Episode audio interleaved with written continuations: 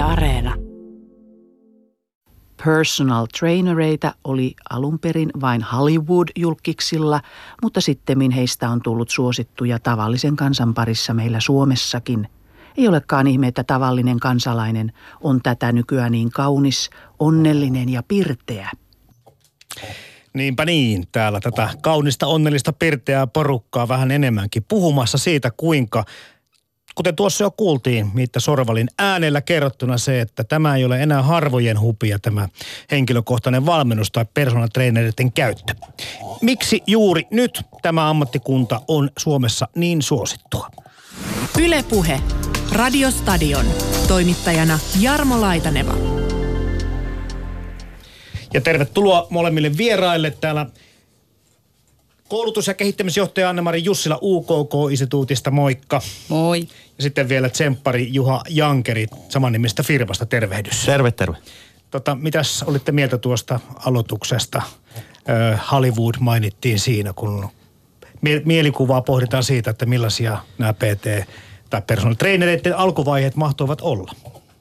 Joo, kyllä se varmaan sieltä on alun perin lähtöisin, että jollakin Hollywood-julkiksella on ollut tarkoitus päässä johonkin tiettyyn kuntoon, tiettyyn elokuvaan ja sitten siinä on isolla rahalla käytetty personal traineria, mutta tuota, onneksi se enää tänä päivänä ei ole niin, että meillä kaikilla on siihen oikeus ja mahdollisuus. Mä en tiedä kanssa, että missä kohtaa niin kuin historian kirjaa ensimmäistä kertaa personal trainer nimenä mainitaan. Kyllähän tämmöisiä henkilökohtaisia valmentajia varmasti on ollut, että ihan jos miettii jo ihan mitä tahansa antiikin olympialaisia, siellä on kyllä jo joku coach sanonut, että nyt vetään kymmenen litraa tuota lihaa, äh, lihaa, tai kymmenen kiloa lihaa ja kymmenen litraa viiniä päälle, niin tulee paras tulos, kun lähdetään painimaan, mutta en tiedä sitä, meneekö se ihan P T:stä. No tota, ei harvemmin tulee tämmöisiä vinkkejä annettua, mutta tota, olikohan Robert De Niro, joka sanoi, että käytti personal traineria aikoinaan siihen, että piti lihottaa elokuvaa monta kymmentä kiloa. Ja tota, ilmeisesti tämmöisenkin heitä on käytetty, mutta harvoin on tullut, harvemmin mulle on tullut tämmöistä asiakasta, että miten tässä pääsisi lihomaan. No, minkä verran tota, te tiedätte tästä P T:n historiasta? Millä tavalla tämä niin on, jos puhutaan siitä, että kun Suomessa vaikka nykyään teitä on jo aika paljon. Hei, hei, Anne-Mari, sä sanotkin, että sulla oli jotakin tietoa siitä, paljonko personal trainereita Suomessa suurin piirtein on.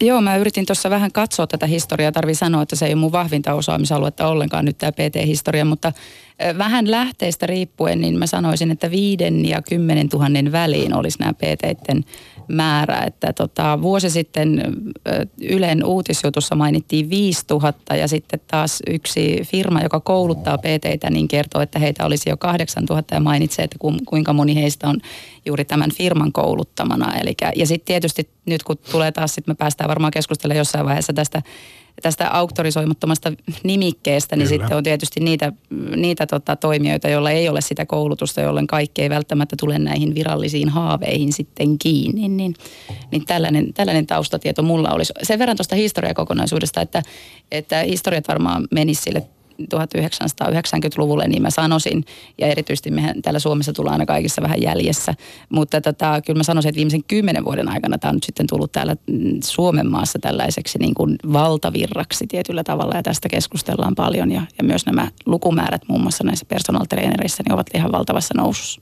No Juha Jankeri, kuulostako viisi kahdeksan tuhatta sun mielestä suurin piirtein siltä, mikä voisi olla todellisuus? Tota, kyllä se varmaan siihen suuntaan. Tekisi mieli sanoa, että varmaan vieläkin enemmän. Että, tota, personal trainer on alana, koko ajan tulee enemmän ja enemmän tota, kysyntää, mutta sitten myöskin tämmöisiä kouluttajatahoja tulee enemmän. Että viimeisen kymmenen vuoden aikana, niin olisikohan moninkertaistunut määrät, että pelkästään niin kouluttajatahojen määrässä. Mm. Ja sitten...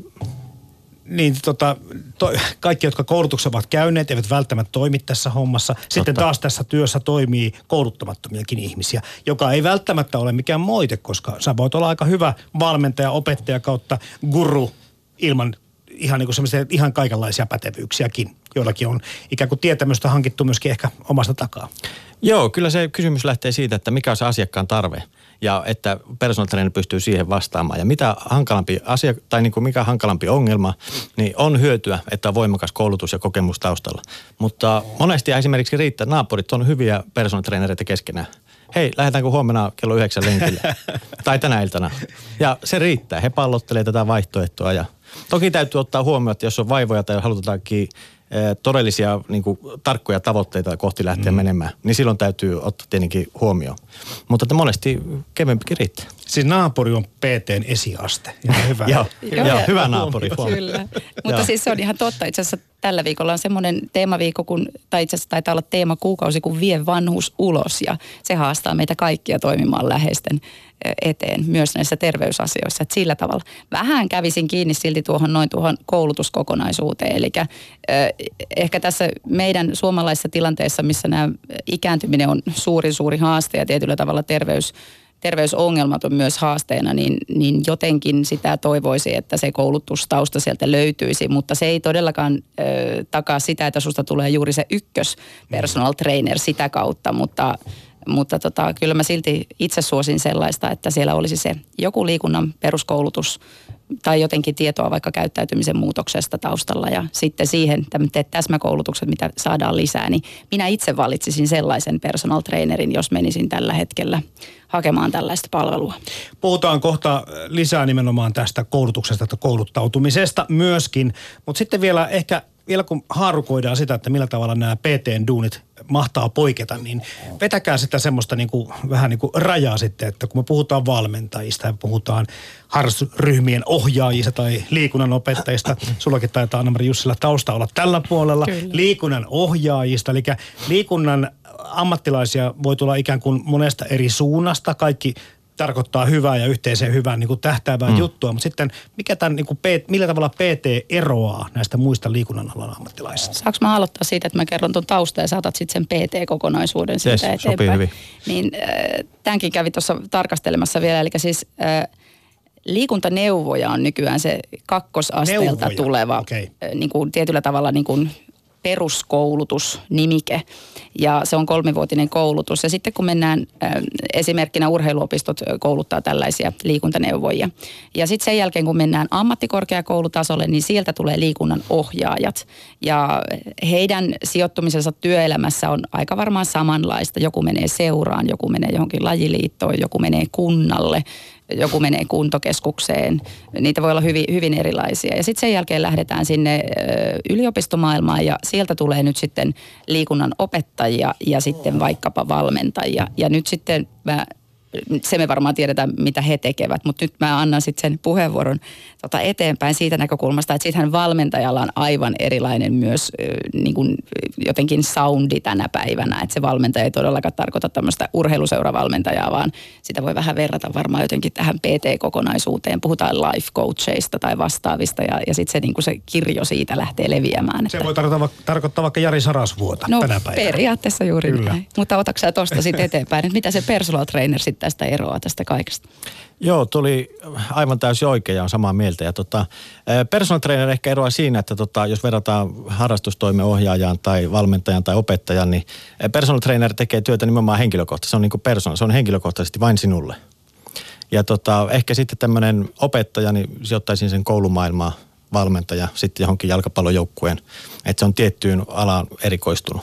Mm. Että ehkä siellä semmoisia eroavaisuuksia on vielä tämän lisäksi, että joo, henkilökohtaisuus tässä varmastikin on sitten Joo. se yksi niin kuin niistä ydin- tai avainkysymyksistä, että Kyllä. mikä tekee sen. Ja sitten vielä siihen linkittyen, että, että ok, että se on henkilökohtaista. Varmaan nykyään myös jonkin verran pienryhmäohjausta tulee ja se on, voisin kuvitella, että jopa semmoinen vähän niin kuin kasvava trendi tässä tulevaisuudessa. Ja tietysti nyt sitten, että mikä erottaa, niin palaan siihen koulutukseen. Eli näillä, mitä minä mainitsin, nämä neljä nimikettä, niin on se pitkä koulutustausta tausta, niin kuin takana ja sitten taas se personal trainer nimike, niin joko sitä koulutusta ei ole ollenkaan tai sitten se voi olla esimerkiksi viikonlopun kurssi. Parhaimmillaan se on paljon pidempi koulutus ja tämä on nyt sitten se, se taas mistä kertaalleen olemme jutelleet. Joo.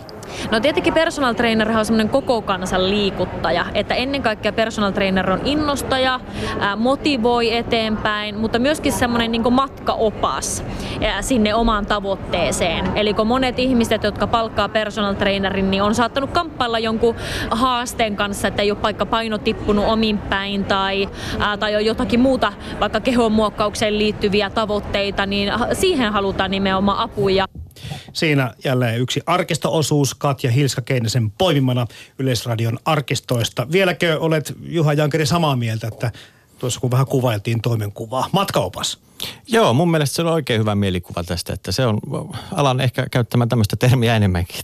Oli tosi hyvä. No nyt kun mietitään sitä, tässä puhuttiin, että jos tuhatyhdeksänsataayhdeksänkymmentäluvulta Suomessa suurin piirtein tämä historia alkaa ponnistaa. Nyt sitten on jo tuhansia tuhansia P T:tä mahtuu Suomeen toimimaan. Minkä verran esimerkiksi Juha Jankeri, miten kauan sä oot tehnyt tätä työtä? Vähän yli kahdeksan vuotta. Mm, eli siinä on, siinä on mahtunut jo sitten ikään kuin tullaan, tullaan siihen, että tämä suosio on räjähtämässä suorastaan käsiin, niin miten tuo työ on sinä aikana muuttunut kahdeksassa vuodessa? No kyllä se on muuttunut, että jos puhutaan personal trainereista, eli personal trainer-kouluttajista, niin tota, no varmaan kouluttajatkin, mutta ennen kaikkea personal trainerit, niin on ammattimaistunut kovasti. Että aluksi kun lähti liikkeelle, niin siellä saattoi olla, että oli nettisivut ja se oli sitten siinä. Mutta nykyään tulee niin tota hyvää mainosta Facebookissa ja annetaan, on tosi hyviä laadukkaita videoita ja annetaan ilmaisia vinkkejä ja laita nimesi tähän ja saat lisää ilmaisia. Sitten tällä tavalla saadaan sähköpostia, sitten laitetaan, että ainakin ammattimaistunut kovasti.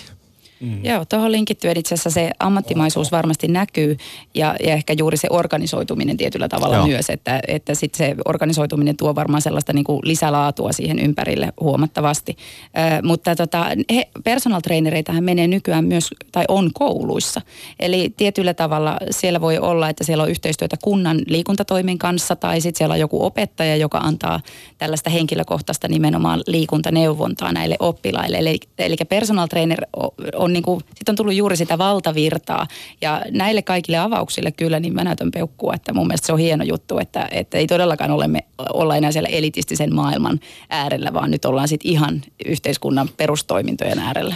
Ennen kuin mennään niihin koulutuksiin sekä teidänkin koulutuksiinne, niin tota toi just tämä elitismi ja ehkä tämä ajan muuttuminen, niin muistaksä tai muistatteko semmoisia asioita, millä tavalla itsekin mietin, että se mielikuva P T:stä ja sitä ammatista on ollut hyvin toisenlainen, ei kovin arkipäiväinen, kuten tänä päivänä. Siinä ei ole mitään ihmeellistä eikä erikoista päinvastoin. Mm. Niin onko toi suhtautuminen jollain tavalla muuttunut sinä aikana, kun sä oot sitä työtä tehnyt? No joo, kyllä se on normalisoitunut, että ei se enää ole. Aluksi se oli sillä tavalla, että aa, okei, mutta kyllä se nykyään alkaa olla vähän enempi normaali, mikä on sinänsä kyllä tosi hyvä, että näin on, mutta se on ehkä normalisoitunut vähän enempi. Mutta edelleen jossakin, jos tulee puheeksi vaikka vapaa-ajallakin, että ai olet personal traineri, niin kyllä siinä on semmoinen kiinnostava kaiku, että heti, aha, no kerropas sitten vähän lisää. Ja... Sä joudut siis tekemään ilmaiseksi töitä. Joo, kyllä, kyllä. Se on vähän sama kuin naapurissa on sitten autoasentaja tai joku tämmöinen tietokoneekspertti, niin se käy asentamassa sitten ne kaikki naapureittenkin. Joo. Joo, kiitoksia vaan Hannu Tikkaselle taas hati uusi Windows. No niin, mutta tota, joo, tämä kokonaisuus vielä. Silloin kun P T:tä alkoi alko niin kuin näkyä vilahtaa, otsikoissa ja muuta, niin musta tuntui kanssa, että se oli tämmöinen, no edelleenkin varmaan trendikäs ammatti, voi olla trendikkäämpikin aikaisemmin, mutta sitten yleinen kiinnostus. Mä puhun niin kuin mediasta ja nyt tuossa tietenkin ehkä myöskin sitä, mitä, mitä tuossa kerrotkin Juha aikaisemmin siitä, että ahaa, sulla on tommonen ammatti. Mm. Öö, mä en välttämättä mielellään sano tuntemattomia ihmisiä seurassa, että mä oon toimittaja. Ettei mun tarvita selittämään mitään asioita tai, tai muuta, ettei hirveästi kyseenalaista, mutta onko se semmoinen ammatti, minkä vitsi sanoo missä yhteydessä tahansa? No tota, vähän riippuu, mutta kyllä se nyt voi heittää missä tahansa, mutta sitten riippuu tietenkin tilanteesta, että haluaako yleensäkään mennä siihen suuntaan. Että tota, ei siinä mitään ole mulla aikaisemmin ollut mitään. Kyllä se on julkisuudessa ollut. Repostellaan nykyään kaikenlaisia asioita ja sitten ikään kuin Joo. kaikki tämmöiset henkilökohtaisuudetkin sitten nousee. Joku julkisuus ottaa P T:n ja, ja tiputtaa painoa tai pääsee jostakin muusta. Joo. Niin kuin osalliseksi onnessaan, niin tota, sillähän se on aika äkkiä julkisuudessa. Sitten voi olla, että P T:kin on mukana siinä hommassa. Joo, ja se on hyvä. Sivuilla. Joo, ja jos lähtee julkiksen kanssa tämmöiseen projektiin, niin se on hyvä ottaa kyllä huomioon, että näin voi käydä. Ja sitten täytyy, tai kannattaa miettiä pitkällä tähtäimellä, että mihin se johtaa. Että onko se sitten sitä mainosta, mitä mm, välttämättä joo. haluaa. Että. Mm. No, miten te olette, Anne-Mari Jussila ja Juha Jankeri, päätynyt liikunnan alan ammattilaisiksi? Joo, musta ei pitänyt tulla liikunta-alan ammattilaista. Mä olin menossa kovasti lukeen kauppatieteitä, mutta sitten jossakin vaiheessa tota ylioppilaskirjoitusten jälkeen niin tuli lukuväsymys ja sitten mä ajattelin, että no mä menen kokeilemaan tota Jyväskylää ja mä pääsin sisään ja se oli sitten oikeastaan sen yhden kevään melko lailla lyhyen päätöksentekoprosessin lopputulema, että sitten olen täällä. Hurahdit sä? No mä, mä hurahdin, totta kai siis niin kuin niin monella meistä, jotka liikunta-alaa tekee, niin meillähän on vahva liikuntatausta. Kyllä. Ja tota, se on myös meille vähän ehkä sellainen, sanoisin niin kuin riippakivi. Me elämme siinä omassa kuplassamme ja tietyllä tavalla lähdemme tekemään työtä sieltä. Se on myös todella hyvä lähtökohta, mutta siinä on, siinä on niin kuin kolikolla kaksi puolta. Ja tota, kyllä mä nyt hurahdin. Musta tuli tosissaan liikunnan opettaja alun perin ja on koulussa. Oon ollut tuommoisen kuutisen vuotta tekemässä töitä, mutta sitten on ollut aika utelias persona aina ja jotenkin sillain, että uskallan heittäytyä uusiin asioihin, niin sitten loppujen lopuksi nyt sitten tämä U K K-instituutti tällä hetkellä, tämmöinen vähän laajempi asiantuntijuus, niin on se mun juttu ollut jo pidemmän aikaa. No kerroksä vielä vähän, kuvailet sitä, mitä tämä koulutus- ja kehittämisjohtajan titteli pitää sisällään? No joo, mä, mä yritän selkokielistää U K K-instituutista tulevaa tutkimustietoa, että se on oikeastaan se mun niin kuin pääjuttu, että me, mä vastaan meidän koulutus- ja viestintätoiminnasta ja on se sitten, että me pidetään koulutuksia ja mietitään, että mistä aiheista niistä pidetään, ne linkittyy aina vahvasti siihen omaan tutkimukseen. Tai sitten esimerkiksi me kirjoitetaan verkkosivulle asioita, tehdään mediatiedotteita, tuotetaan jotain PowerPoint-kokonaisuuksia, jotka on vähän niin kuin tiivistelmiä pitkästä tutkimusartikkelista ja yritetään niin kuin tuoda se pääasia mahdollisimman mielenkiintoisesti sieltä U K K-instituutista ulos, niin se on mun päätyötäni, mutta sitten haetaan paljon rahoituksia, on erilaisia hankkeita.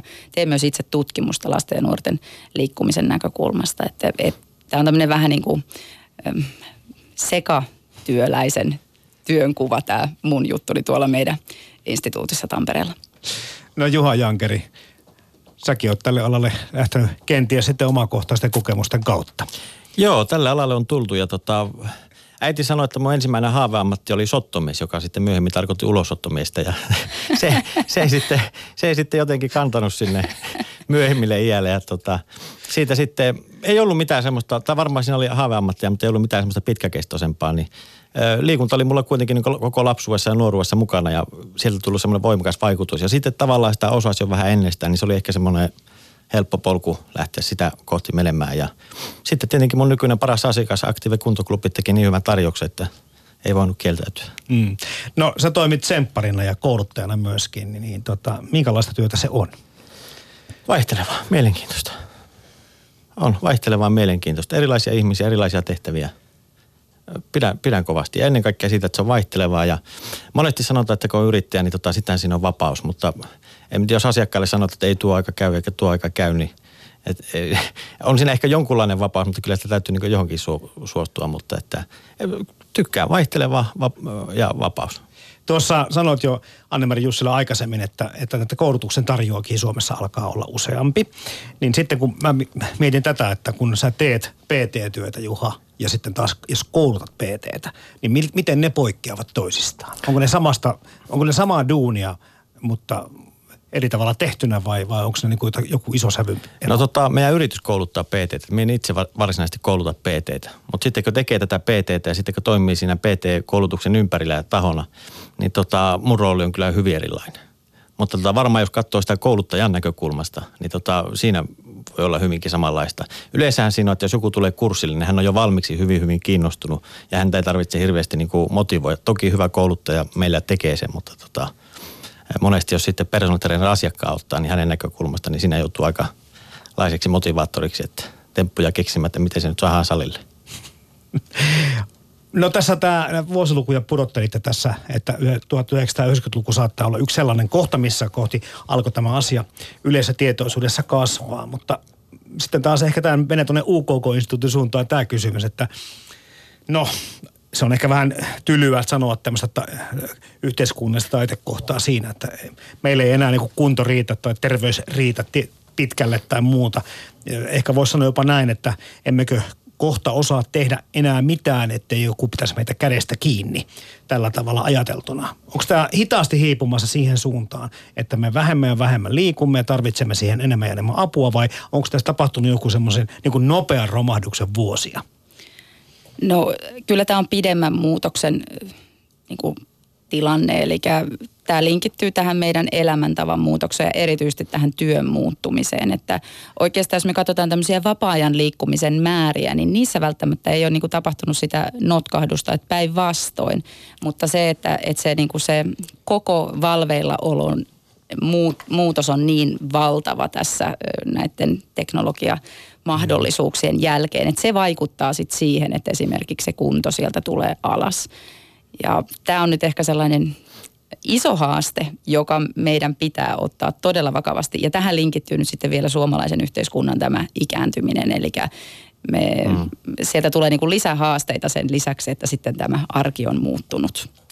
Kyllä, tota, mun mielestäni tota, suomalainen kansani osaaja pystyy vaikka mihin, että moni herää hyvin, hyvin, hyvin aikaisin, sato taikka paistoni töihin. Kysymys on ehkä vain, että pitää opetella vähän parempia tottumuksia, joita ei ole tullut opeteltua niin kuin liikunnan suhteen, liikunta, liikuntaan johtavia tapoja ja tottumuksia. Ja joillekin on niitä saattanut ollakin, mutta sitten tässä elämän mylläryksessä ne on ehkä vähän jäänyt. Mm. Ja tässä personal trainer kyllä osaa auttaa hyvin. Joo, ja tuohon linkittyen itse asiassa vielä sanon sen, että siis polarisaatio, eli siis se, että osahan meistä liikkuu ihan valtavan hyvin, eikä välttämättä edes tarvitse personal traineria, mutta sitten meillä on se toinen puoli taas, että osa ei sitten liiku niin kuin millään tavalla tai erittäin vähän, ja, ja sitten yleensä sinne kasautuu niitä muitakin haasteita, että tämä on vähän niin kuin, tämä on monipolvinen tämä meidän tilanne, ja, ja kaikkea sitten pitäisi pystyä positiivisesti jotenkin haastamaan ja vastaamaan. Mä kerron kohta taloustutkimuksen teettämästä kyselystä tai tekemästä kyselystä, joka liittyy näiden P T:n käyttöön ja, ja siihen, että minkä verran ihmiset ovat valmiita tästä palvelusta maksamaan. Personal trainerista tulee tärkeä henkilö sitten asiakkaan elämässä monesti, että on joku tämmöinen henkilö, kehen sä voit tukeutua ja jolle sä voit kertoa, että tämmöinen on mulla nyt haastava paikka elämässä. Että se ei ole semmoista piiskan heiluttamista, vaan se on sitä nimenomaan sitä asiakkaan valmentamista ja semmoista kokonaisvalmentamista. Tukemista. Niin, liikunnan parissa myöskin työskentelee ehkä muutenkin enemmän ja enemmän ihmisiä. Tämä P T on yksi ammatti niistä, mitkä ovat yleistyneet. Ja, ja sitten kun on katsonut vaikkapa sitä, että miten urheiluseurat ammattivaistavat toimintaansa, palkataan paljon, etenkin sinne kilpailupuolelle tulee uutta verta ja uutta valmennusta ja uutta osaamista. Tuntuu siltä, että tämän kokonaisuuden niin kuin ymmärrys on kyllä aika hyvin meillä yhteiskunnassa selvillä, että jotain tarvitsisi tehdä, kuten Mauno Koivisto sanoi, ja ehkä ei kannattaisi yö yli nukkua kuitenkaan. Mutta sitten kuitenkin ne tulokset laahaavat sillä tavalla perässä, perässä että, tota, että asia on jotenkin tämmöinen niin kuin, jotenkin niljakas. Me emme saa tästä, me kansalaiset oikein kunnolla otetta. Joo, itse asiassa tota, U K K-instituutti julkisti liikuntaraportin tuossa, olikohan viikko sitten, seitsemäs yhdeksättä taisi olla, kun meillä oli tiedotustilaisuus ja siinä vertailtiin aikuisten liikkumista ja paikallaan oloa ja ensimmäinen vuosiluku, mihin sitä verrattiin, ei valtavan pitkä vertailuaika, mutta kaksituhattayksitoista oli tämä ensimmäinen ja nyt sitten oli kaksituhattaseitsemäntoista tehty samalle aikuisväestölle tota, objektiivisesti mitaten vielä niin tämmöinen liikemittaus ja siinä ei havaittu oikeastaan mitään muutoksia ja tietyllä tavalla tämäkin, mutta kun se, sehän on nyt sitten sitä keskiarvotietoa, että sehän ei kerro sitä, etteikö yksilötasolla niitä muutoksia tapahtuisi, mutta siellä yksi toimittaja itse asiassa toi hyvin, hyvin esille, että, niin, että tarpeeksi monen yksilön osalta kuitenkaan tätä muutosta ei ole tapahtunut ja se on se meidän suuri haaste tässä, että ollaan puhuttu kyllä tuolla liikunta-alalla paljon, että, että Et, ja tämä on ehkä semmoinen, mistä mä tästä mainitsin jo kertaalleen, että, että kun tämä meidän tausta on se, että me ollaan niin kovin liikunnallisia. Me molemmat nyt Juhan kanssa rakastetaan tätä, mitä me tehdään ja mistä me puhutaan. Mutta tota, onkohan se sitten kuitenkaan semmoinen viesti, mitä se, niin kuin se, joka ei liiku, niin vastaanottaa. Ja mä en epäile hetkeäkään, mä oon Juhan tuntenut nyt puoli tuntia, niin mä tulisin mielellään sun P T-ohjaukseen, pitää ottaa yhteyttä tämän ohjelman jälkeen, mutta tätä... Kiitos. Mutta sitten kuitenkin, niin onko ne keinot, mitä hän käyttää tai mitä me käytetään? Mä oon ihan samalla tavalla samassa veneessä, mä oon opettaja, mä, mä, mä elän tätä samaa, niin onko ne sellaisia, jotka puree? Että joku siinä meidän viestissä tai keinoissa, niin ei mene läpi. Millä me myydään tätä terveyttä ja hyvinvointia kansalaisille, kun se kerran ei mene läpi? Ja millä P T myy? Miksi P T on niin suosittu ammatti? Eli onko P T:n viesti ja ikään kuin se tarjous, tarjoava tuote jollakin tavalla kiinnostavampi kuin se, mitä yhteiskunta tai instanssit pystyvät niin kuin kansalaista puhuttelemaan? Tämä on mun mielestä se suuri juttu on just se, että kun me ollaan niin jakautuneita, niin kyllä, kyllä Juha pystyy myymään sen oman palvelunsa sille hyvälle kansalaiselle, joka on kiinnostunut, seuraa mediaa, tietyllä tavalla elää tässä tällaisessa hypetyksessä ja, ja tykkää katsella jopa jo tätä vähän niin kuin suorittamista ja tavoitteellista tekemistä, mistä ikinä YouTubesta nykyään sitten Netflixistä ihmiset katseleekaan vaikka ohjelmia, mutta, tota, mutta sitten ne ei kävele sinne ohjaukseen ne, joita meidän pitäisi saada kiinni. Ja tämä on sitten semmoinen laajempi vähän niin kuin elintapaohjausasia, ja tähän linkittyy vahvemmin sosiaali- ja terveysala ja, ja tietyllä tavalla puheeksi ottaminen näissä kokonaisuuksissa ja miten me saataisiin sitten heidät, jotka todella tätä tarvii, niin näiden palvelujen äärelle. Ja meistä ei kukaan ole vielä hei nyt sitten keksinyt tätä juttua ja meitä tarvitaan kaikkia näitä alan ammattilaisia tähän, koska kaksikymmentä prosenttia Tota, suomalaisista aikuisista muun muassa, niin ä, tota, saavuttaa terveysliikuntasuosituksen, jolloin meillä on se kahdeksankymmentä prosenttia, joiden pitäisi pystyä tekemään vähän enemmän, niin siinä kyllä on sitten sitä populaa ihan riittävästi. Mä kerron nyt vähän tästä tutkimuksesta. Eli talous, taloustutkimus teki noin vuosi sitten tämmöisen tutkimuksen, jonka tarkoituksena oli siis selvittää personal trainerin palveluiden käyttöä suomalaisten keskuudessa sekä sitä, kuinka paljon palvelusta ollaan valmiit maksamaan. Kohderyhmänä viisitoista seitsemänkymmentäyhdeksän -vuotiaat, eli suurin piirtein koko aikuisväestö. Ahvenanmaalta lukuun ottamatta tuhatkuusi henkilöä tähän tutkimukseen vastasi. Eli aika kattava tieto paketti. Ja tästä selviää, että, että erittäin kiinnostunut ö, suomalaista on kahdeksan prosenttia, mutta melko kiinnostunut jo kaksikymmentäneljä prosenttia. Eli kolmannes Suomen väestöstä on jo kiinnostunut näistä hommista. Sitten se kolmekymmentä melko vähän, ei ollenkaan kolmekymmentäkahdeksan, se jakaantuu sitten näiden muiden keskuudessa niin kuin kolmekymmentä kolmekymmentä kolmekymmentä. Ei ehkä ihan noin karkeasti, kuten sanottiin, puolet suomalaista liikkuu, puolet ei liiku. Näitä tämmöisiä jakojahan voi tehdä monenlaisia, mutta se, että mä en tiedä tämä tarve ja kiinnostus, niin mistä tämä kumpuaa? Mua kiinnostaa nyt, Juha Jankeri, tietää se, että minkä syiden vuoksi sinuun otetaan yhteyttä. Mitkä ovat ne yksittäisten ihmisten motivaatiot? Onko se sama porukka, mitä U K K-instituutti haluaa saada liikkeelle, vai onko nämä nimenomaan jo niitä valmiiksi jollakin tavalla motivoituneita ihmisiä, jotka muutenkin saattaisivat liikkua, jotka eivät taas ole sitä kohderyhmää, mitä tässä niin kuin haettaisiin? No kyllä tota, luulen, että nyt on semmoinen terveystrendi päällä ja se ajaa paljon asiakkaita. Kerrankin on hyvä trendi päällä, että terveydestä on tullut kiinnostava ja halutaan olla terveempää ja halutaan olla työelämässä pitempään ja, tai ainakin voida siellä paremmin ja energisemmin. Ja tota, ehkä sitten jollain tavalla tämmöinen, jos käydään ihmisen arvot läpi, niin varmaan huomataan hyvin nopeasti, että tota, ainakin jos ne käydään tarkasti läpi, terveys on siellä, jos ei kärjessä, niin hyvin kärjessä. Ja jos ei muusta syystä, niin sen takia, että ne muut tärkeät asiat olisi helpompi hoitaa ja tärkeitä. Eli terveys on ykkössyy? Uskoisin näin. Mm. Okei. Okay. No mitä, tuleeko muita tämmöisiä juttuja mieleen? No tämä trendi, mikä on niin kuin, nykyään paistellaan joka paikasta, joka paikasta näkyy, että tota, terveyttä ja hyvinvointia ja iloa ja, ja näin. Mä voisin ajatella, että ok, voi linkittyä terveyteen, mutta sanoisin silti ääneen, niin jaksaminen on sellainen, mikä tietyllä ja. tavalla linkittyy tähän hektiseen elämäntyyliin, mitä meillä on. Että haluttaisiin sitä, että, että tota, olisi, olisi pirteämpi ja, ja enemmän aikaa perheelle ja jaksaisi ja. illalla vähän valvoa pidempään ja taas aamulla nousta virkeänä. Että, yes. että se on varmaan semmoinen toinen asia, joka tässä nyt voisi nostaa. Mä sen verran vähän vielä tuosta, tota, kun sanoit tuosta kolmekymmentä prosentista tai kolmekymmentäkaksi prosentista, että, että ketkä niin kuin on kiinnostunut tästä palveluista, niin tätä tukee myös se, että, että kuinka moni aikuisista haluaisi kuulla sosiaali- ja terveysalan ammattilaiselta niin kuin liikunnan ohjaukseen linkittyen tai tämmöistä elintapaohjauskokonaisuutta. Siellä on isoja prosenttiosuuksia, mutta sitten sieltä tullaan semmoitteeseen haasteeseen, että ammattilaisella ei meinaa olla aikaa antaa sitä. Tai sitten jos ei on aikaa, niin sitten ei välttämättä olekaan osaamista. Ja sitten me tullaan semmoiseen isoon, isoon verkkoon, jota me puhutaan tuolla U K K-instituutin päässä tämmöisenä palveluketjuna, johon nyt sitten nämä personal traineritkin olisi hyvä linkittää. Eli miten sitten Kyllä. se ensimmäinen asian puheeksi ottava ammattilainen voisi viedä tämän ihmisen seuraavalle ammattilaiselle ja tietyllä tavalla sitä kautta sitten tämä henkilö saisi apua.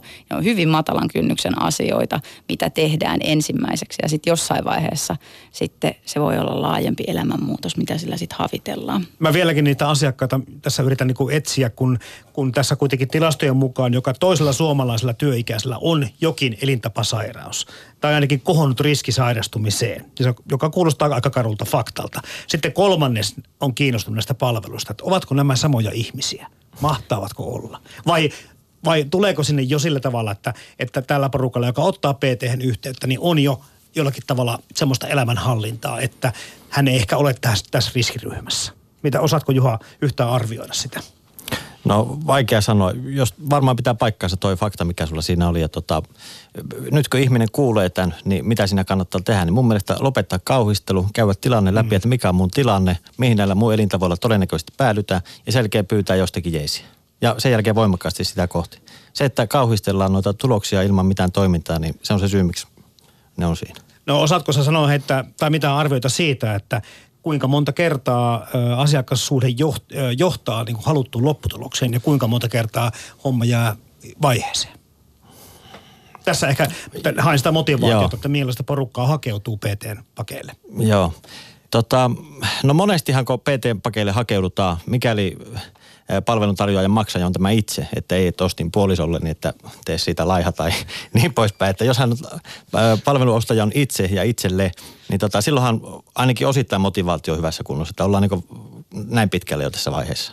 Mm. Mutta se, että miten se sitten tuolla ympäri maailmaa ja Suomea tota eri P T:n kohdalla toteutuu ja missä, niin vaikea lähteä sanomaan. Mä sen verran tutkimustietoa tuon pöytään, että tota, lyhytaikaisia muutoksia saadaan aikaan. Ja sen takia kaikki tämmöinen elintapaohjaus tai personal trainer on erittäin tervetullut. Mutta sitten tutkimustieto on vähän ristiriitaista tai sitten ei vielä ole riittävästi siitä, että sitten kun me puhutaan pitkäaikaisemmasta elämänmuutoksesta. Joka vaikuttaa ehkä näihin elintapasairauksiin nimenomaan. Kyllä, mm. juuri. Niin niistä me ei niinku ihan vielä päästä sanomaan, että kyllä, että niitä, niitä ehdottomasti tulee, mutta, mutta siis... Tämä ei ollut nyt puheenvuoro sen puolesta, että te ei pidä edes yrittää, päinvastoin pitää yrittää. Mutta tota, sitten tietysti juuri vaikka nämä P T-sessiotkin ja miten niitä pidetään, ne on, niinku, ne on jo niitä puolivuotis työ, tai tota, asiakassuhteita, mitä tehdään. Että et, et ne pitää olla myös sitten niinku pitkäkestoisia jo sitten sen ohjauksenkin näkökulmasta, jotta niitä saadaan niitä haluttuja lopputulemia aikaiseksi. Kyllä. Ihan nuoria, kouluikäisiä ja sitten mennään ihan tuonne eläkeiän asti, että kaikkea siltä väliltä. Siellä joskus saattaa olla aika kovatkin tavoitteet johonkin kuntotapahtuman. Sitten taas toinen on se, että ollaan ehkä käynyt työterveydessä selkäkivujen, hartiaseudun jumien kanssa. Tai ollaan taas jo pitkän käydyn salilla tai huomataan, että ei oikein tiedä mitä tehdään tai joku paikka tulee kipeäksi, että onko liikkeet suoritettu hyvin. Sitten on ruuhkavuosia työelämässä, perhe-elämässä. No tuosta voisi oikeastaan jo päätellä sen, että me kaikki olemme potentiaalisia asiakkaita. Kyllä. Mutta tota, kuulostaako toi myöskin Juha tutulta sitten, kun ruvetaan miettimään sitä, minkä, minkä niin kuin syytten, jos se on kuitenkin se terveys siellä taustalla ja kenties sitten tämä mm. ää, trendi aallonharjalla jollakin tavalla pysytteleminenkin voi olla, joka ei välttämättä ole niin huono motivaatio kuin ehkä sen joku voisi ajatellakin, että jos haluaa näyttää hyvältä ja se on turhamaista, niin antaa olla vaan, jos se johtaa niin kuin hyvää mun mielestä. Mm. Mutta, mutta tota, nämä jutut, nuoriakin kavereita, käykö niin? Joo, itse asiassa viime viikolla tuli mua varmaan kymmenen, siis kahdeksantoista kaksikymmentä nuori kaveri. Ja oli siis kovassa kunnossa ja halusi vaan olla entistä kovemmassa kunnossa. Että kyllä tämä on niin selkeästi tota yleistymään päin oleva trendi. Ja, ö, viime tiistaina tapasin toista kaveria, joka oli kahdeksantoistavuotias kanssa. Kyllä niin yllättävän nuorilta tulee tämmöisiä personal trainer pyyntöjä. Ja se on mun mielestä se poikkeus, mitä ei ollut silloin ihan alussa, kun aloitin. Että se on nyt tota, tämän päivän juttu enemmän. Mun, mun kokemuksen mukaan ainakin.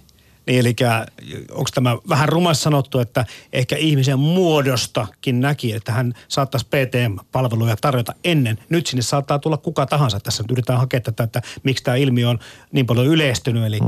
eli nyt ei olla pelkästään niin kuin pudottamassa painoa ehkä mm. ensisijaisesti, vaan hakemassa, kuten sanottua, muitakin asioita. Mm. Joo, varmaan voi olla näin ja, ja onhan ne meidän haasteet isoja. Että jos, jos mietitään mm. vaikka masennus, mikä on suomalaisten kuitenkin yksi haaste tässä, niin masentunuthan voi olla minkä ikäinen tahansa. Että sehän on vain hyvä asia, jos sitten ajattelisi niin, että saa avun vaikka tollaista reittiä, että, että hakee sitten hyvinvoinnin edistämisen näkökulmasta sitä, niin mikä siinä? Joo, liikunta ja mielenterveys meillä viikon kuluttua aiheena, että tähän Joo. tullaan perehtymään vähän tarkemmin vielä tähän hommaan. No, sitten mua kiinnostaa yleisesti ottaen tämä elämänhallinta. Sitäkin on vähän puhuttu. Okei, saattaa olla, että tämä liittyy myöskin tähän ilmiöön, mistä, mitä ollaan jo sivuttu, eli meillä on vaan liikaa tekemistä ja näin tämmöisiä ajan käytöllisiä ongelmia tai haasteita, mihinkä me törmätään, mutta mitäs mieltä te olette sitten siitä, että miten paljon liittyy tämä liikkumattomuus tai ää, ei niin terveellisesti eläminen siihen, että meillä on pikkusen hukassa moni muukin tämmöinen perusasia, mitkä liittyy ehkä elämänhallintaan.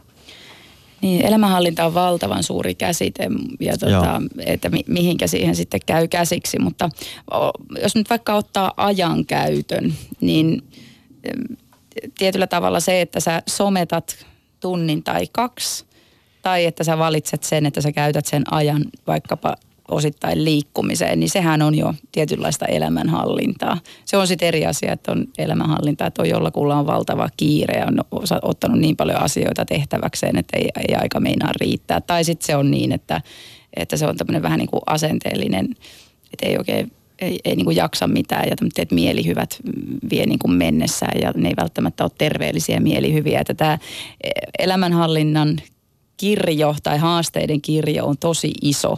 Ja sitten siihen löytyy vain yksilöllisiä ratkaisuja, että miten sitä lähtee kehittämään sitä omaa elämänhallintaa. No hedonismistahan on puhuttu, että se on yksi tämän aikakauden tämmöisiä juttuja, että, että ihmiset hakee sitä nautintoa. Ja sitten tuli vaan mieleen siitä, että me, tai ketkä liikkuvat, niin tietävät, että se aiheuttaa kyllä nautintoa, mutta se ei tule heti. Se saattaa olla, että se Netflixi tulee paljon nopeammin siitä ja se hyvä olon tunne, dopamiinit lähtee virtaamaan heti. Voi olla, että joudut muutaman kuukauden treenaamaankin ennen kuin sä alat huomata, että hetkinen, tämä onkin hyvä juttu ja tästä tulee mulle vielä parempi olo. Voisiko tässä olla se, että ei vaan niin nopeasti ehkä se liikkuminen, liikunta, urheilu vastaakaan siihen tarpeeseen, mitä me nykyyhteiskunnassa heti haluamme tuloksia, heti sen hyvän olon tunteen, heti tyydytyksen. Se voi olla yhdenlainen näkemys, että kyllä mä voisin kuvitella, että personal trainerissä tai personal traineria pitäisi käydä muutaman kerta tapaamassa ennen kuin tosissaan tuloksia saa ja karkkipussin saa aika nopeasti auki ja tuhottua. Niinpä. Vähän liian isona vielä, niin kyllä se, kyllä se tässä voisi olla ihan perä. Onko Juha Jankeri asiakkailla äh, semmoiset niin kuin realistiset kuvat siitä, mitä he toivovat ja mitä tulee tapahtumaan ja minkälainen tuo ikään tuo sopimuksen pituus ja, ja tulos tulee olemaan? No tota, oli hyvä, että etit suoraan kysymyksen. Menisin tulla tähän jo monta kertaa, että monesti jollakin asiakkaalla sanon, että pitää saada sata viisikymmentä kiloa penkistä ja juossa maratoni. Ja se ei itse asiassa ole edes kovin hyvä tavoite. Et sillä mennään tiukasti niin kuin vain juoksemiseen ja vain penkkipunnerukseen. Ja sitten jos verrataan, kuvitellaan, että siellä on joku kaveri, joka voi todennäköisesti aika kaukana tämmöisestä tavoitteesta, koska täytyy olla supermistä pystyy semmoisen. Niin tota, se ei hirveästi motivoi häntä lähtemään liikkeelle. Että monesti on tämmöisiä niin kuin ylisuuria tavoitteita ja odotuksia, että jotta se olisi, jotta olen hyvä, niin täytyy olla tällainen. Ja sitten se niin kuin ei hirveästi motivoi lähtemään liikkeelle. Joo, ja tähän linkittyen mä oon, mä oon myös onnellinen siitä, että miten tämä personal trainerius on tehnyt vähän niin kuin laajennuksen. Että esimerkiksi tänne tullaan myös, että sulla onkin selkä kipeä ja sä haet apua ihan toisenlaiseen näkökulmaan, että, että se ei ole täysin tämmöinen suorittamiskeskeisyys, mihinkä me mennään, vaan haetaan todella apua siihen omaan, myös siihen terveys. tilanteeseen. Ja on ymmärtänyt muun muassa, että personal trainerit ovat sitten myös vähän niin kuin eriytyneet ja, ja syventäneet ammattitaitoa, että esimerkiksi on ikäihmisten osaajia tai, tai tosissaan nykyään personal trainerithän sitten menee, että on ravitsemusta ja on liikkumista ja menee vähän jopa sinne sitten life coachingin puolelle, että sekin kirjo on valtavasti laajentunut, mutta että kyllä sieltä niin kuin kaikille löytyy kaikkea. Life coachingista puheen ollen. Hirveän tärkeää on, että kun tulee valmennuksia, niin sulla on elämässä perusasiat kunnossa ja sä jaksat ottaa ne askeleet, jotka vie sua haluttua muutosta kohti. Että mä voisin verrata tätä vaikka niin kuin personal trainereihin ja lääkäreihin. Eli jos sulla on kroppa rikki, sä menet lääkäriin. Jos sä haluat sun kroppan kuntoon, sä palkkaa personal trainerin.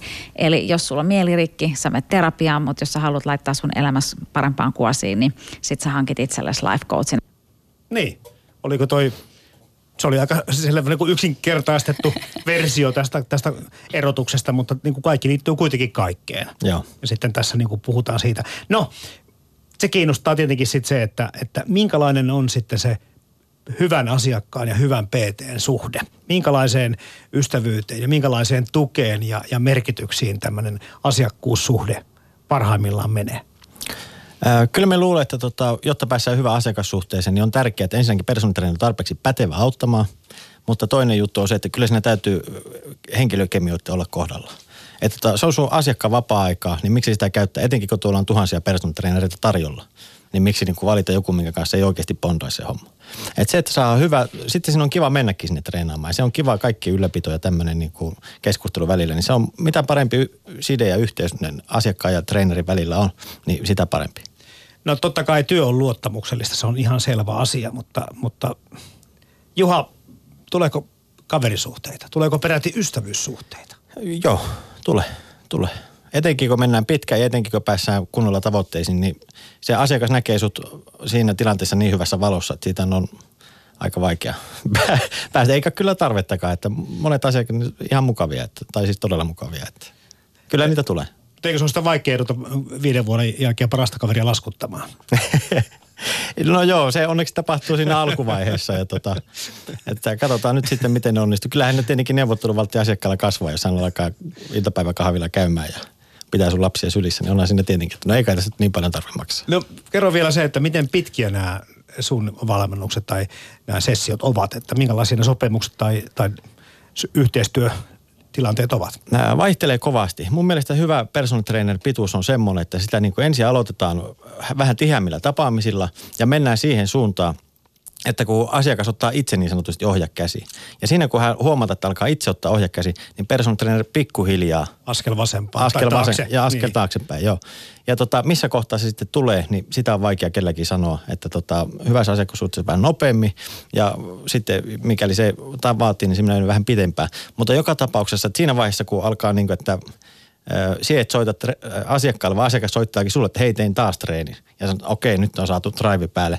Niin tota, pikkuhiljaa taaksepäin ja antaa mennä. Mutta kuitenkaan ei mielellään kokonaan jätä tapausta pois, että tässä vaiheessa niin kuin seurataan, että lähtee jatkuuhan se varmasti vielä pitemmällekin. Niin, tässä törmättiin tuohon, mistä oli tässä Anne-Mari puhetta myöskin, että, että moni saattaa pystyä pudottamaan painonsa ja aloittaa kuntokuuri, mutta onko se pysyvä muutos, niin se on sitten taas aina eri asia. Joo, se on eri asia ja ennen kaikkea Juha hyvin kertoi siitä, että miten se asiakassuhde lähtee linkittyy ja kyllä se asiakaslähtöisyys on se hmm. asia, josta pitää lähteä liikenteeseen ja, ja silloin kuuntelu, joka on ehkä nykyyhteiskunnassa välillä vähän haasteellista, niin, niin se on ihan todella merkityksellistä ja sitten ne tietyllä tavalla muutoksen askeleet tehdään juuri sen asiakkaan elämäntilanteeseen soveltuen ja se voi olla hyvinkin erilaisia asioita sitten, mitä asiakkaiden kanssa suunnitellaan vaikka niiksi ensimmäisiksi stepeiksi, mitä Juha tuossa mainitsit, että mitä lähempänä se on sitä omaa arkea, niin todennäköisempää se on, että sitten sitä muutosta pystyy tekemään ja siellä tulee varmasti niitä repsahduksia ja sitten tarvii olla suunnitelmia mm. sitten, että miten me otetaan pari askelta taaksepäin ja taas jatketaan eteenpäin, että voisin kuvitella, että tätä se sun arki se on. Just on. Näin. Se on just näin. Niin, se koulutus, napataanko seuraavaksi käsittelyyn? Personal trainerin nimike ei ole suojattu, joten palvelua ostaessaan asiakkaan kannattaa aina varmistaa valmentajan koulutustausta laadukkaan ohjauksen saamiseksi. Onko personal trainer jonkun koulutustahon lisenssoima? Tällainen lisenssi, jos personal traineriltä löytyy, niin silloin ehdottomasti treenarilla on osaaminen kohdalla. Lihasmassaa vähän haetaan sieltä. Niin, lisensioitu pitää olla, jos meinaa näillä markkinoilla pärjätä, näinkö menee? No tota, kyllä lisenssistä olisi hyötyä ja ennen kaikkea semmoisesta, mihin kaikki voisi niinku samaista, että se on oikeasti joku lisenssi. Että olisiko tästä viisi vuotta takaperin, kun mulle yritettiin myyä lisenssillä, että joo, se maksaa kaksi tonnia. Ja that's it. No siinä sitten pohdittiin, että otetaanko lisenssiä vai ei, ja päädyttiin siihen, että ei oteta ainakaan sitä lisenssiä, että siellä on useampi hyvä, niin kuin, tai tämmöisiä niin kuin lisenssivaihtoehtoja. Mm. Ja olisi todella hyvä, että tulisi joku tämmöinen yhteiset standardit, minkä kaikki voisi niin kuin allekirjoittaa, että tämä on hyvä. Mutta se, että miten se sitten onnistuu, niin... Niin, tämä on pikkusen tota, oh. äh, semmoinen, niin kuin tuossa ihan alussa tuli jo puheita siitä, että, että välttämättä asiakas ei ole tässä sitten se paras tietäjä, että... että mistä palvelua haetaan? Juu, mä taas kävin tuossa vähän taustoja, yritin selvittää, niin ö, ymmärtäisin niin, että on, on tämmöisiä niin kuin Euroopan tason lisenssejä ja sitten esimerkiksi Suomen kunto- ja terveysliikuntakeskusten yhdistys S K Y on tehnyt tämmöistä tietynlaista listausta ja, ja silloin ollaan kyllä ihan juuri sen äärellä, että se asiakas ei välttämättä näistä pysty selvittämään, että no mikä sitten se personal trainerin taso on, mutta mä ehkä veisin sitä siihen suuntaan, että mä itse selvittäisin, että onko siellä joku toinen perus tutkinto alla, joka olisi minun valintakriteereissä iso asia.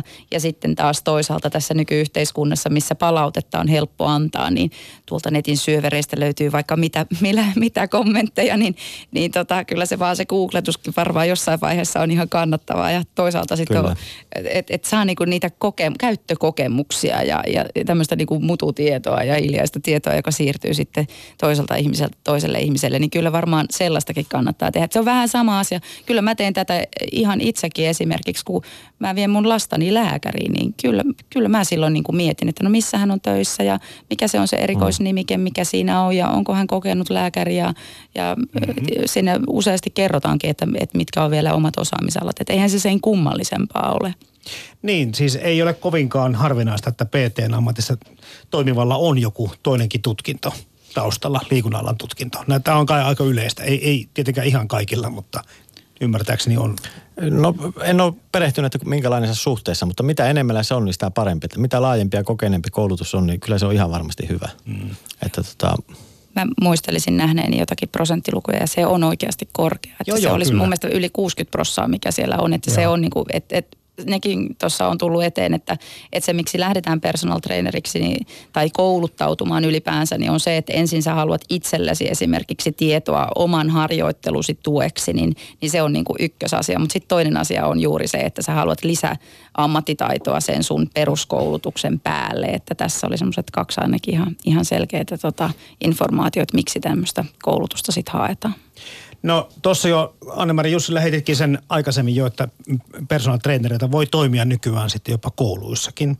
Ja, ja tota, jäin miettimään sitä julkisen sektorin ja yksityisen sektorin tämmöistä niin kuin työllistymistä. Niin, niin onko teillä mitään käsitystä siitä, että, että minkä verran missäkin tai kummalla puolella P T-porukkaa työskentelee? No tota, kyllä me luulen, että se on aika paljon yksityisellä puolella. Että tota, jos on kunnallisella, niin se on kyllä mennyt mulla ainakin toistaiseksi ohi, että... Sillä ei ole vielä herätty niin paljon. Fysioterapeutteja ja erilaisia terapeutteja joo, kyllä löytyy joo. kunnallisesta puolella aika paljonkin, jotka, jotka osittain on sitten siinä niin kuin, mutta sitten taas se, ehkä se mielen niin kuin tietyllä tavalla tukeminen ja, ja tavoitteisiin pääseminen ei ole ihan samalla viivalla heillä, niin kuin jos miettii työn kuvaa. Joo, ja tähän linkittyy siis se, että on, on ne sitten laillistettuja ravitsemusneuvojia tai, tai ne on niitä liikunnan... liikuntaneuvojia tai liikunnan ohjaajia, niin hehän tietyllä tavalla tekee tätä samaa työtä ravitsemusohjauksen ja liikuntaohjauksen niin kuin, nimikkeen alla. Se voi olla vähän erilaista, se voi olla vähän ehkä lyhytkestoisempaa, mutta he ovat perinteisesti siellä julkisella puolella ja, ja tästä on nyt paljon puhuttu yhteiskunnassa tästä, juuri tästä elintapaohjauksesta ja, ja mietitty, että mitenkä sinne saisi järjestöjä esimerkiksi seuratoimijoita matkaan mukaan, on ne sitten ö, terveysjärjestöjä ja heidän osaamistaan, että tämä on laajentumassa tämä kenttä ja tälle tulee varmasti olemaan niin kuin tilausta, mutta tässä tulee myös varmasti esille sitten se, että esimerkkinä tuonne sote-sektorille eli sosiaali- sosiaali- ja terveyspuolelle, niin siellä kyllä sitten kollataan todella tarkasti nämä peruskoulutustasot, että sinne pelkällä P T-tittelillä ei pääse, että silloin siellä pitää olla taustalla se ö, jonkinmoinen peruskoulutus ennen kuin se otetaan vakavasti, että et, et siellä tämmöinen niin kuin vielä rajojen asettelu on ihan ehkä ymmärrettävistäkin syistä niin aika niin kuin sellaista merkityksellistä. Kerro Juha Jankeri, missä kaikilla sun kollegoita työskentelee, minkälaisissa yrityksissä ja organisaatioissa? No tota, melkein missä hyvässä yrityksessä, etenkin kuntosaleilla ja nykyään onneksi enempi ja enempi työpaikkaohjaaminen, taukojumpat ja tota, tämmöiset tykypäivät, niin ne tulee niin kuin enempi ja enempi, että personal trainerille soitetaan. Vaikka se nyt ei välttämättä enää varsinaista one-to-one coachingia olekaan, niin tota, kuitenkin personal trainerit tekee paljon tämmöistä työhyvinvointipäiviä tai tulee vetämään taukojumppaa tai muuta. Ja valtaosa on sitten pienyrittäjiä tai no, yksinyrittäjiä, niinkö? Ehkä, ehkä suuri on. Ei, mulla ei tosiaan mitään faktaa tuo, mutta luulisin, että näin on. Mm. Tämä hinta. Nyt tullaan siihen saatavuuteen. Eli, eli puhuttiin äsken siitä, että kolmekymmentäkaksi prosenttia on joko melko tai erittäin kiinnostunut käyttämään näitä palveluita. No tämän samaisen taloustutkimuksen ö, mukaan, joka vuosi sitten tosiaan tehtiin, jossa selvitettiin personal trainerin palveluiden käyttöä sekä myös sitä, kuinka tästä palvelusta ollaan valmiita maksamaan, todettiin, että, että, että kaksikymmentä prosenttia olisi suomalaista valmiit maksamaan alle kaksikymmentäviisi euroa. Sitten kaksikymmentäseitsemän prosenttia, kaksikymmentäviisi–viisikymmentä euroa. Sitten jostakin kumman syystä neljä prosenttia vaan viisikymmentä–seitsemänkymmentäviisi. Ja yli seitsemänkymmentäkuusi euroa, lähemmäs sata euroa saakka kymmenen prosenttia. Sitten taas kuusi prosenttia suomalaisista. Ö, yli sata euroa, kuusitoista prosenttia ei maksaisi mitään ja kahdeksantoista prosenttia oli vähän niin kuin sitä, että en tiedä, koska aihe ei ole kovinkaan tuttu. Keskiarvo tässä noin viisikymmentä palvelusta. No minkä verran tämä menee siihen... siihen haarukkaan, mitä P T:t velottavat tänä päivänä? tota, peite tietenkin etenkin yksityisyrittäjä päättää itsekin, kukaan milläkin hinnalla lähtee. Ja tota, ää, kyllä tuo aika alhaiselta kuulostaa, mutta siinäkin, että mikä se on se P T:n palvelu. Että monesti esimerkiksi jossakin kuntosalilla, jos tota, sulla on kahdeksan asiakasta per päivä, normaali päivä, niin tota, kyllä siinä se varsinainen, kun siihen pitäisi jotenkin valmistella siihen tapaamiseen, sitten pitäisi vetää se tapaaminen ja sitten vielä tehdään loppuanalyysi siitä tapaamisesta, niin se, siihen menee helposti kolme tuntia. Ja tota, plus matkat tietenkin sinne, missä se sitten tapahtuukaan, niin päälle. Mm. Niin tota viisikymppiä siitä, niin verot pois, niin no en tiedä. Kyllä sitä joku saattaa silläkin tehdä, mutta sittenhän tässä tullaan kyllä, että kyllä se hinta alhaisemmaksikin saadaan. Mikäli tuut, jos me on vaikka tietyllä kuntosalilla töissä, tuut sinne viidestä kuuteen ja se tuut kuudesta seitsemään, että niitä asiakkaita saa edes vähän putkea. Sitten jos viidestä kuuteen ja se tuut kahdeksasta yhdeksään, että mulla on kaksi tuntia siinä luppuaikaa, niin sitten se to, toki on vähän hinta. Että kyllä kannattaa personal trainerilta kysellä eri vaihtoehtoja, ja jos se ehdottaa jotakin aikaa, niin se voi olla edullisempi aika ja ottaa tämä huomioon. Ja myöskin, jos on kaverukset, jolla on tota sama tavoite, mm-hmm. niin tota, tällä tavalla sitä saa esimerkiksi. Tulee kaksi tai vaikka kolmekin pienryhmävalmennuksia ja tota, on suurin piirtein sama tavoite ja suurin piirtein lähtötilanne. Niin siinä samassa hetkessä pystyy kyllä jeesaamaan näitä kaikkia. Ja silloin, kun sitä hintaa lähdetään jakamaan tällä tavalla, niin silloinhan sitä saadaan kyllä kaikkia tyydyttävää vaihtoehtoa. Jos tämä on alkanut varakkaiden huvista tai harvojen huvista ja ollaan päässyt tällä hetkellä semmoiseen tilanteeseen, että hyvinkin keskiluokkainen tapa suhtautua oman kunnon ja hyvinvoinnin ohjaamiseen on se, että ottaa palkkaa personal trainerin. Mutta milloin pääseekö yhteiskuntamme koskaan siihen tilanteeseen, että sitten vähävaraisimmilläkin olisi tämmöisiin palveluihin mahdollisuus?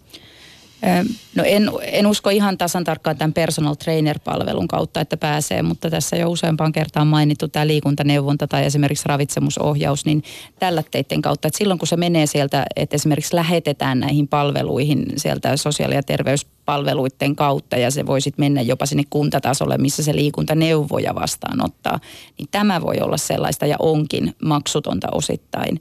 Esimerkkinä siellä koulumaailmassa, niin ei se todellakaan se personal trainer, se on vaan nimike, jota siellä käytetään.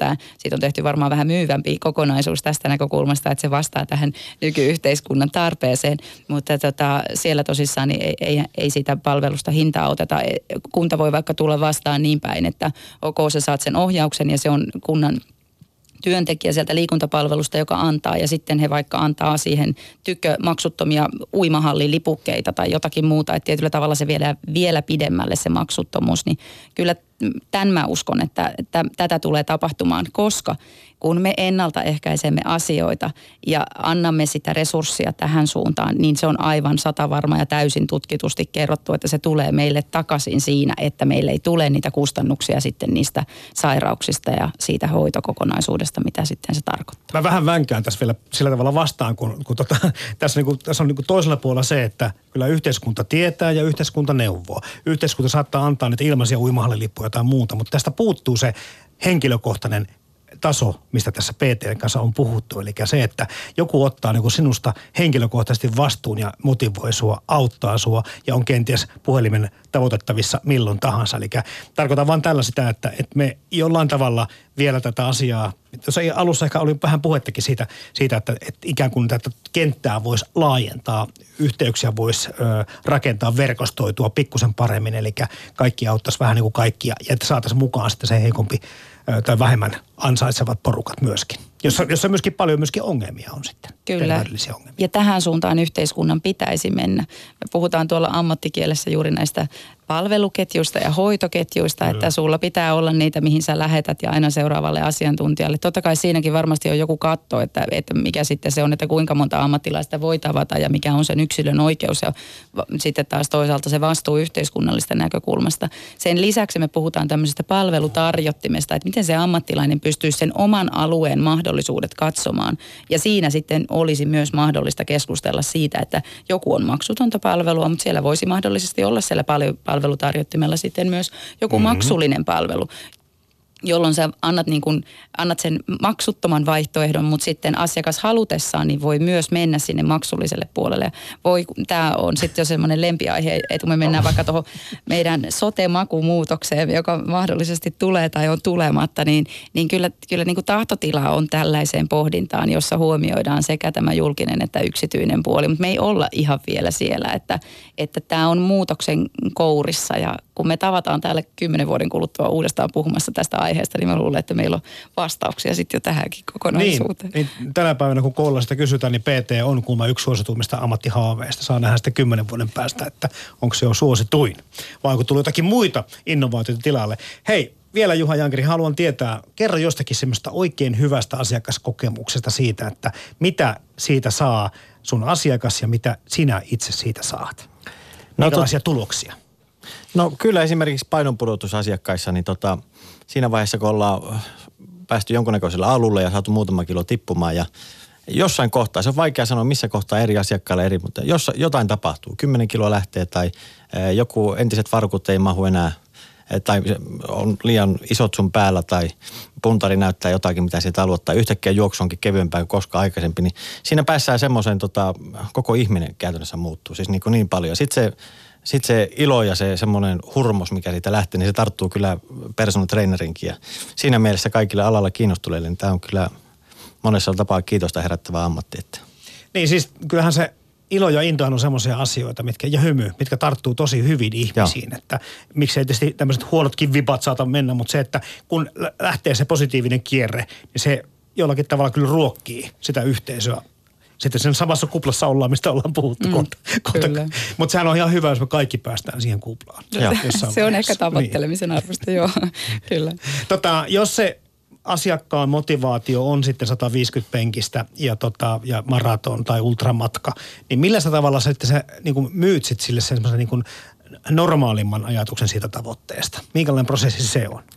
No tota, hyvä kysymys. Miten se nyt kelle, se on niin tyypistä kiinni, miten sen saa kellekin myytyä. Kuitenkin säilyttää se motivaatio ja innostus. Ai, en niin se ei sitä voi tappaakaan sillä, että et sä ikinä tuu saamaan kukkakeppi kuule sata viisikymmentä, ei tee satasta penkistä. Niin, mutta tota miten se nyt sitten myyään, niin tota, varmaan, että mennään pikkuhiljaa. Että lähdetään pikkuhiljaa menemään sitä kohti. Mm. Ja sitten pikkuhiljaa, kun mennään sitä kohti, otetaan siihen kuitenkin vähän muita, että no sopisiko tämmöinenkin, että otetaan vähän, niin, vähän monipuolisemmaksi sitä.